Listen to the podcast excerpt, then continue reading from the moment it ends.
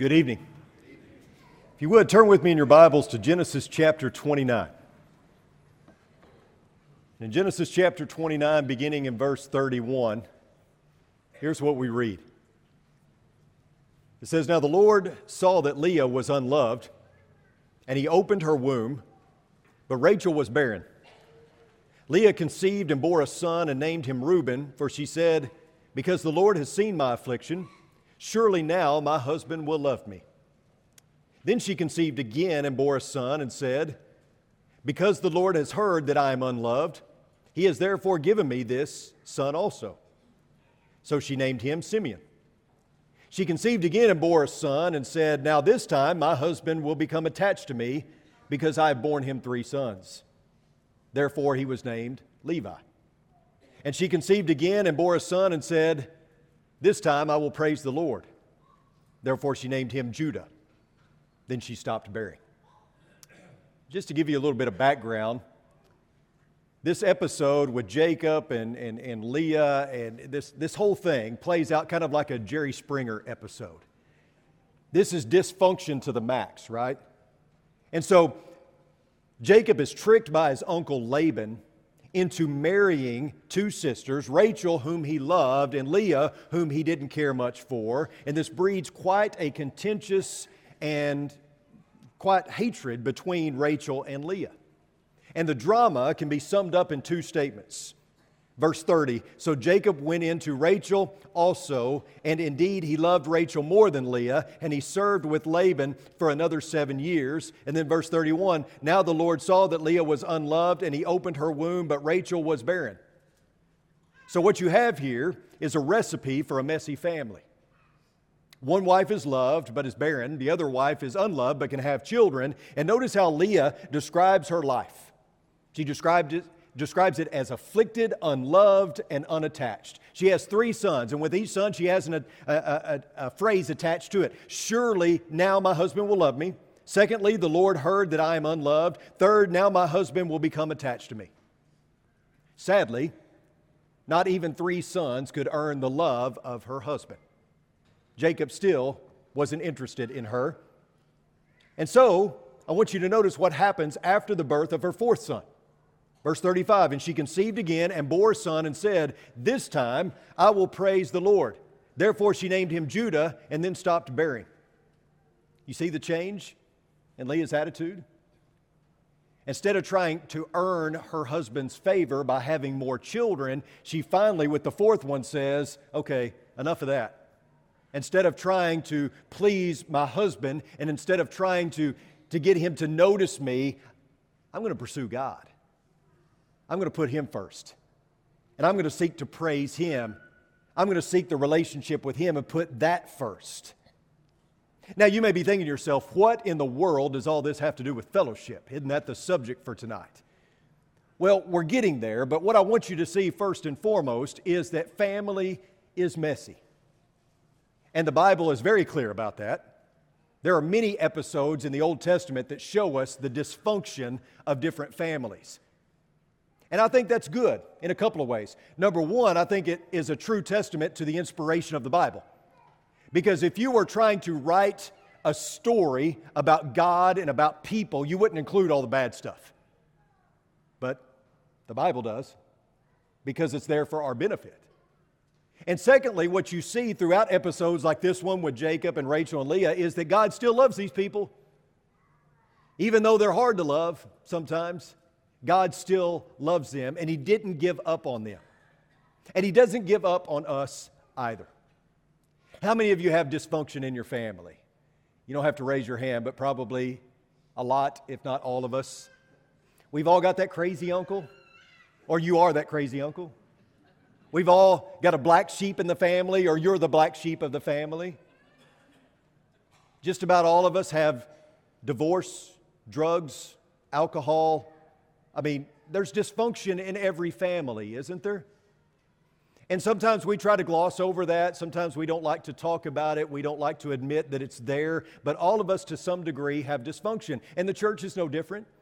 If the church is a family, and it is, then there is certainly a messiness to that family. There is dysfunction within our family. Do you realize that our family tree goes back to Rachel and Leah and Jacob. That's our family.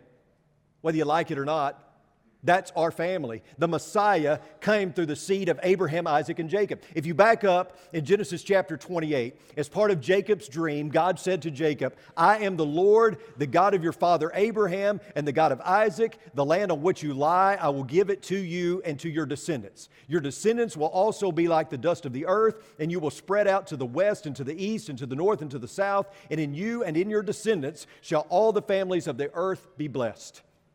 Numbers 24 and 17 reads, or speaks, I should say, of a star that will come out of Jacob. Genesis 49:10 mentions a ruler from the tribe of Judah. Isaiah 11:1 speaks of a shoot out of the stock of Jesse, and 2 Samuel 7:12 uses the term seed that will come out of the body of David. So if the Messiah has not come yet, like some Jews still believe today, then he can't come. He can't.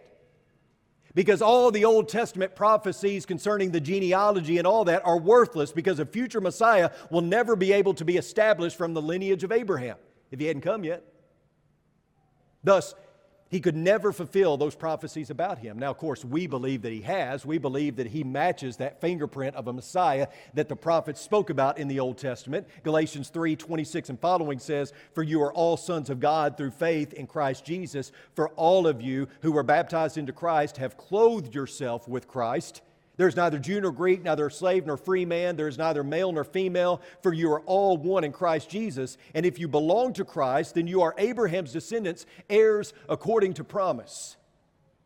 Now, you've probably noticed that the Bible focuses a lot on what it means to be God's people. God always chose a people. First, it was Adam and Eve.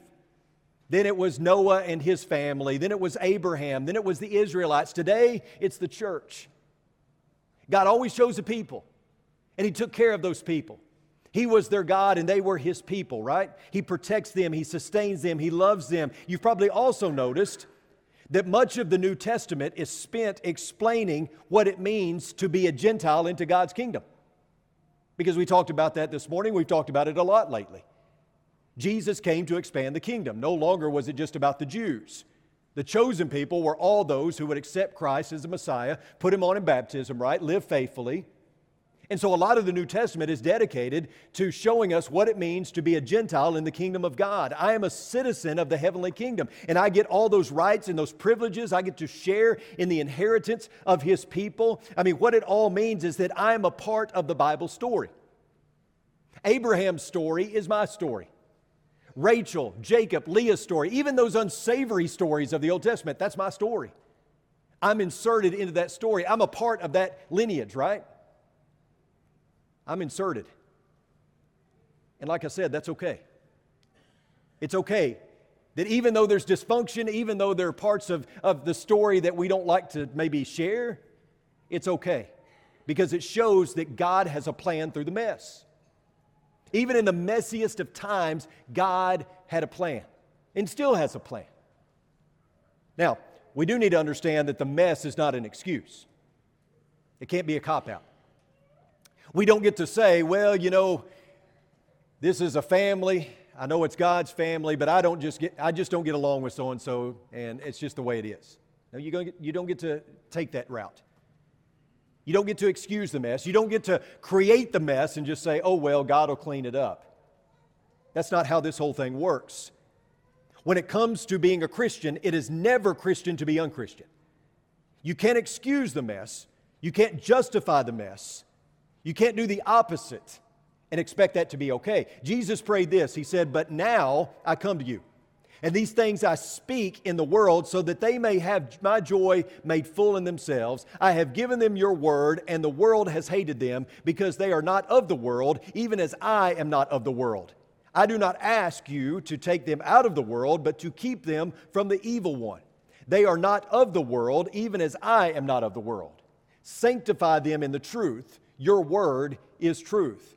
As you sent me into the world, I also have sent them into the world. For their sakes, I sanctify myself, that they themselves also may be sanctified in truth. I do not ask on behalf of these alone, but for those also who believe in me through their word, that they may all be one, even as you, Father, are in me and I in you, that they also may be in us, so that the world may believe that you sent me. We often think that fellowship is a means to an end. We get together for a purpose or to meet a goal. Sometimes that goal is to eat. We come together for a potluck and for fellowship, to play games, to eat, to enjoy one another's company. But that's the complete wrong view of fellowship. Fellowship is the goal, it's not a means to an end. It is the end. It is the goal. It is the purpose for why we come together. Jesus said as much in John 17, verse 3 This is eternal life, that they may know you, the only true God, and Jesus Christ, whom you, have, whom, whom you, God, have sent. Fellowship with God is salvation. You don't have salvation without fellowship with God. Knowing God, having a relationship with Him is what fellowship is. But this fellowship is not selfish. Jesus also said, as you sent me into the world, I also have sent them into the world. Then, verses 21 and 22 of John 17 reads, That they may all be one, even as you, Father, are in me and I in you, that they also may be in us, so that the world may believe that you sent me. So there's a purpose for our oneness, so that the world may believe that you sent me. That's it. That's the purpose. There's a reason for our fellowship our fellowship with God, our fellowship with one another here, that we might share the good news to the world around us in the hope that might, they might become a part of this family as well. So that they may see us, so that the world may believe that you sent me. Our unity, you see, is a testimony to the power of Jesus Christ. And we are wrong to assume that fellowship is just about getting together to have a meal. So much more than that. And it's not a means to an end, it is the end. It's the goal, it's the purpose. We are so far off on this, it's not even funny. I mean, you think about how many churches have made a certain issue their pet agenda, and so they'll study the topic for a year, and that becomes that becomes their livelihood. That becomes everything about them. We're studying this issue or that issue, and we're going to study it for a year, and, and what usually means that we're going to change something. And, and you, I think Jesus would be saying, Look, that's not what you're about. What are you doing? You should be about Jesus and about the gospel. Why are you making these other issues the issue? Why are you making these other things paramount to what you do and who you are? You're not identified by this. And obviously, you know, unfortunately, many times those things are, are, are unbiblical anyway. If your church is not about Jesus and the gospel, it is not a church of Christ. If your church is not about Jesus and the gospel, first and foremost, it is not biblical. Check my work, go to the Bible, go to the New Testament, and look at what the church did, what it stood for, what it was about. When we get lost on peripheral issues, some important, some not important, some biblical, some unbiblical, but when we get lost on those and make that about what we are and make that our identity, we have failed. Doesn't mean we can't talk about those things, doesn't mean it shouldn't be a part of our, our, our teaching, but it shouldn't define everything about us. Who we are, what we're about, is defined by Jesus and the gospel. A gospel centered church cannot coincide with a consumer driven mindset. And this is what we see so often. Whether we're talking about taking a year to study a certain topic because we want to change our identity, or whether we're talking about even landing somewhere where Scripture lands and something that's a good place to land, but making that our only focus, whatever it is. If it's not about Jesus and the gospel first and foremost, then we're off base. And what we see so often in our culture is that, that there's this there's this customer mentality. I come to church because I'm a customer and, and you are providing a service. And so, therefore, give me what I want. The customer is always right. And if you don't give me what I want, then I'll go find somewhere that will. And we're going to talk about this later in another sermon, but we've got to shift our thinking from a consumer or customer mindset to a coworker mindset. You're not a customer. You're a coworker. At least you should be. And again, you can check that work and you can go back to the New Testament church and you can read through Scripture and see that the church was to be about doing something. Mainly, it was to be about spreading the message, the agency by which the story of salvation was to be told.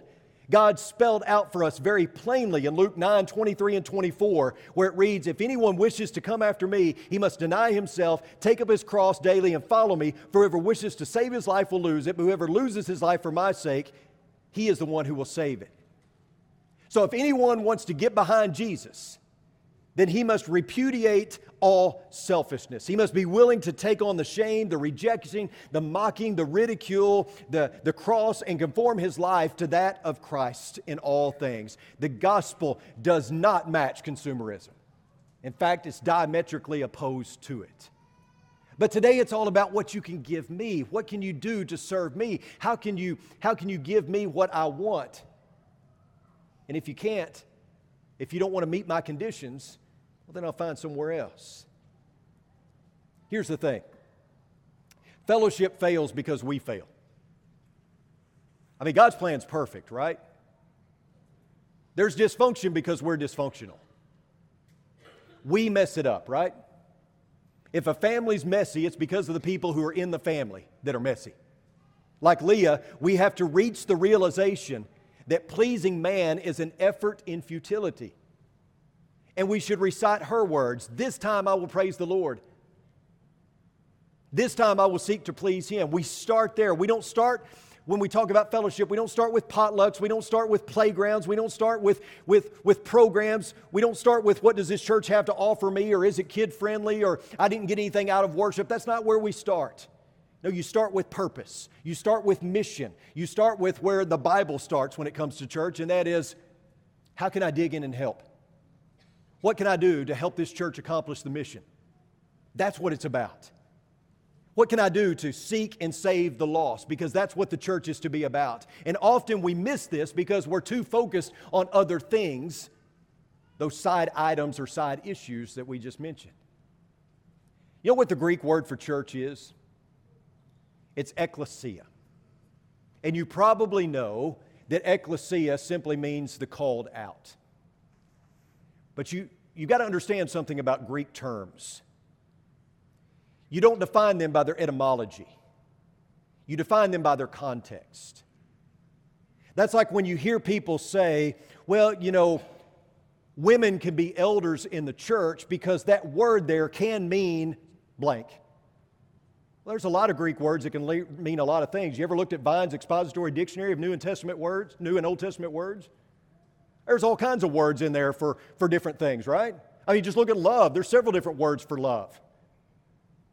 But you've got to use the Greek in context. People fail to do that, and so they apply a Greek word in a certain situation or in a certain text where it doesn't apply. It could mean that, but it doesn't mean that there because that's not the context. So when you're defining Greek terms, you don't go by etymology, you go by context, right? And what we've done with the word ecclesia is because it means called out, we emphasize the separateness. We emphasize that we are separate from the world. We are called out from the world, yes, but that's not the emphasis of this word. That's not the emphasis of ecclesia. It's not separateness. You know what the emphasis of ecclesia is in context? It's togetherness, it's community, it's fellowship, it's being together. Ecclesia is being brought together under the lordship of Jesus Christ. That's the emphasis. By the way, do you know what the word Pharisee means? It means separate. so we've got to be careful in how we emphasize words, right? We didn't come up with the concept of Christian unity. We are not the architects. Unity was created by God. Paul tells us in 1 Corinthians, 1 uh, Corinthians 12 13, for by one Spirit we are all baptized into one body, whether Jews or Greeks, whether slave or free, and we were all made to drink of one Spirit. But here's a very important point to keep in mind. Although we didn't create unity, we can disrupt it. It's on us as Christians, as the called out to do the things that make for peace. Over and over again, Paul talked about unity because Paul understood we can't accomplish the mission if we're not unified. If we're constantly infighting and backbiting, we can't get this thing done. But what happens so often is we'd rather be right by ourselves than to live with you and disagree with you. And Paul talks quite often about giving up your rights for the sake of the brethren, understanding that you don't always have to win the argument, that winning a soul is more important, that not everything has to be a debate, that sometimes it's best just to keep your mouth shut. That just because you have an opinion doesn't mean that it's valid. Notice what Paul writes in Ephesians chapter 4. Therefore, I, the prisoner of the Lord, implore you to walk in a manner worthy of the calling with which you have been called, with all humility and gentleness, with patience showing tolerance for one another in love, being diligent to preserve the unity of the Spirit in the bond of peace. There is one body, one Spirit, just as also you were called in one hope of your calling, one Lord, one faith, one baptism, one God and Father of all, who is over all, through all, and in all. You know, I hear people talk about how, you know, the church has got to be unified. We've got to all be on the same page, but we stop there, and I always think, or at least I always thought, when I was new to the church, okay, well, what does that mean? Because we're not all on the same page on everything. We're not. There are things that we all in here may disagree on, at least some of us, right? We're not unified on everything. We never will be. No church is, no matter how small or how big. So, what does it mean to be unified? When Paul stresses unity, what's he talking about? What are the things that are most important to be unified on? I think it's right here one faith, one Lord, one baptism, all these ones that he mentions here. You got to be unified on those things. Because all these things relate to the gospel and to our mission. So, what can I do to maintain unity in this family? From a practical standpoint, what can I do to maintain unity in this family? Number one, I can follow the words of Paul that we just read, and I can be humble, and I can be gentle, and I can be patient, and I can bear with one another. Secondly, I can do what Paul said to do in 1 Corinthians 15 2, where he wrote, Hold fast the word which I preached to you I can also remember that the main thing is to keep the main thing the main thing. That the death, burial, and resurrection of Jesus is, is matters of first importance. 1 Corinthians 15 3. These facts matter more than tradition or opinion. The church may divide, the church may even disfellowship someone who doesn't come together on the essential ones of the Bible. But the church should never divide or disfellowship over tradition or opinions. Your traditions matter a whole lot more to you than they do to someone else. Your opinions may mean a whole lot to you, and that's fine. You can have them, but you can't bind them. And if you do, you're sinful. Let your traditions and your opinions have their place and understand that they can disrupt unity. And if you're so bent on them that you're going to stick by them and cause disruption of unity in the church, then you're wrong and you're sinful. We can also make certain that we don't quarrel over those opinions, Romans 14 1. And finally, if we want to maintain unity, we can take to heart the words of Paul in Romans 15 1, where he writes, Now we who are strong ought to bear the weaknesses of those without strength and not just please ourselves. You see, it, it is my responsibility as a Christian to maintain unity and the bond of peace within Christ's family. That's up to me. God set something in place that is perfect. We're the ones that mess it up. So let's not mess it up. Not saying that we do. I mean, I think this church does a really good job of being together and treating each other as family. Let's continue to work at that. And let's continue to actively seek the things that make for peace. You, you want to know how you maintain the unity of the church? You invest in the mission. You know, that takes the focus off of yourself. When you invest in the mission, when you invest in other people, and don't get sidetracked by things that aren't missional. I'm in no way suggesting that some of those peripheral things are not, uh, that are unimportant. I'm not saying that at all. Many of those things are important, and it's good that we discuss them, and we do. But it's easy to get sidetracked. And it's easy to make It's easy to make our mission about something that's not the true mission. And when we do that, we have failed. You know, everyone has a checklist for what they're looking for in a church family. Many of you have been here. You know, some of you have been here for a long time. Some of you are new to our family here. Some of you are visiting. But all of us have a checklist in our minds, right? When we go and visit somewhere, when, we, when we're looking at a church and, and considering it to be our church home, we have a checklist. We all do. And, you know, we hope that the singing is good. We hope the preaching is good. We hope that, you know, they're loving and they're caring and that people are welcoming, all those things. And, and that's a good list. I'm not trying to demean that at all. And we visit around and we try to find, you know, hopefully we find a church that meets all the items on our list. But if we're really honest with ourselves, our list a lot of times is pretty selfish. I mean, it is. You know? I mean, it just is. Yes, we want certain items met, but a lot of times those are, are more, they're more shallow than we want to admit sometimes, right? And we seldom find a church that meets every, every item on our list. There are very few people who find a church that ticks every box. Like I've said before, there is no perfect church. We go on vacation, we visit a church one time, we come back talking about all the great things they do. They're not perfect either. And if you find the perfect church, you've heard me say it before, don't go there, you'll mess it up. So, I mean, it, it's hard to ever find a church that meets all of those needs. But, but maybe, maybe we need to shift our thinking a little bit. And maybe we need to consider that the thing that should be at the top of the list is often not even on the list or way down at the bottom? What are the essentials? What is it that's most important when looking for a church home and, and investing in a family?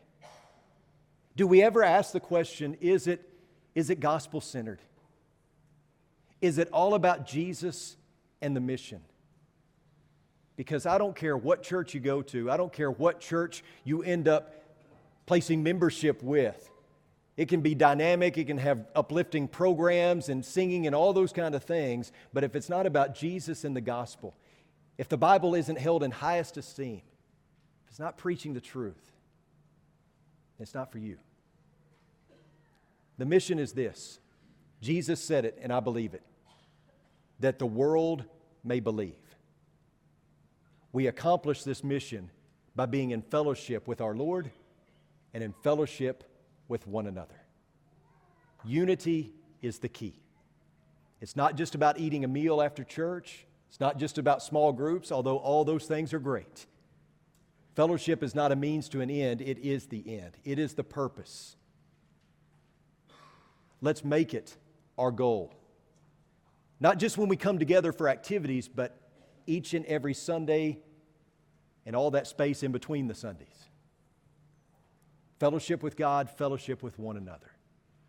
And if you don't have that fellowship with God, as we talked about this morning, if you're not connected to the vine, you don't have a relationship with the Lord, and you want to you want to change that this evening, then let us help you with that. We'd love to study the Bible with you, pray with you.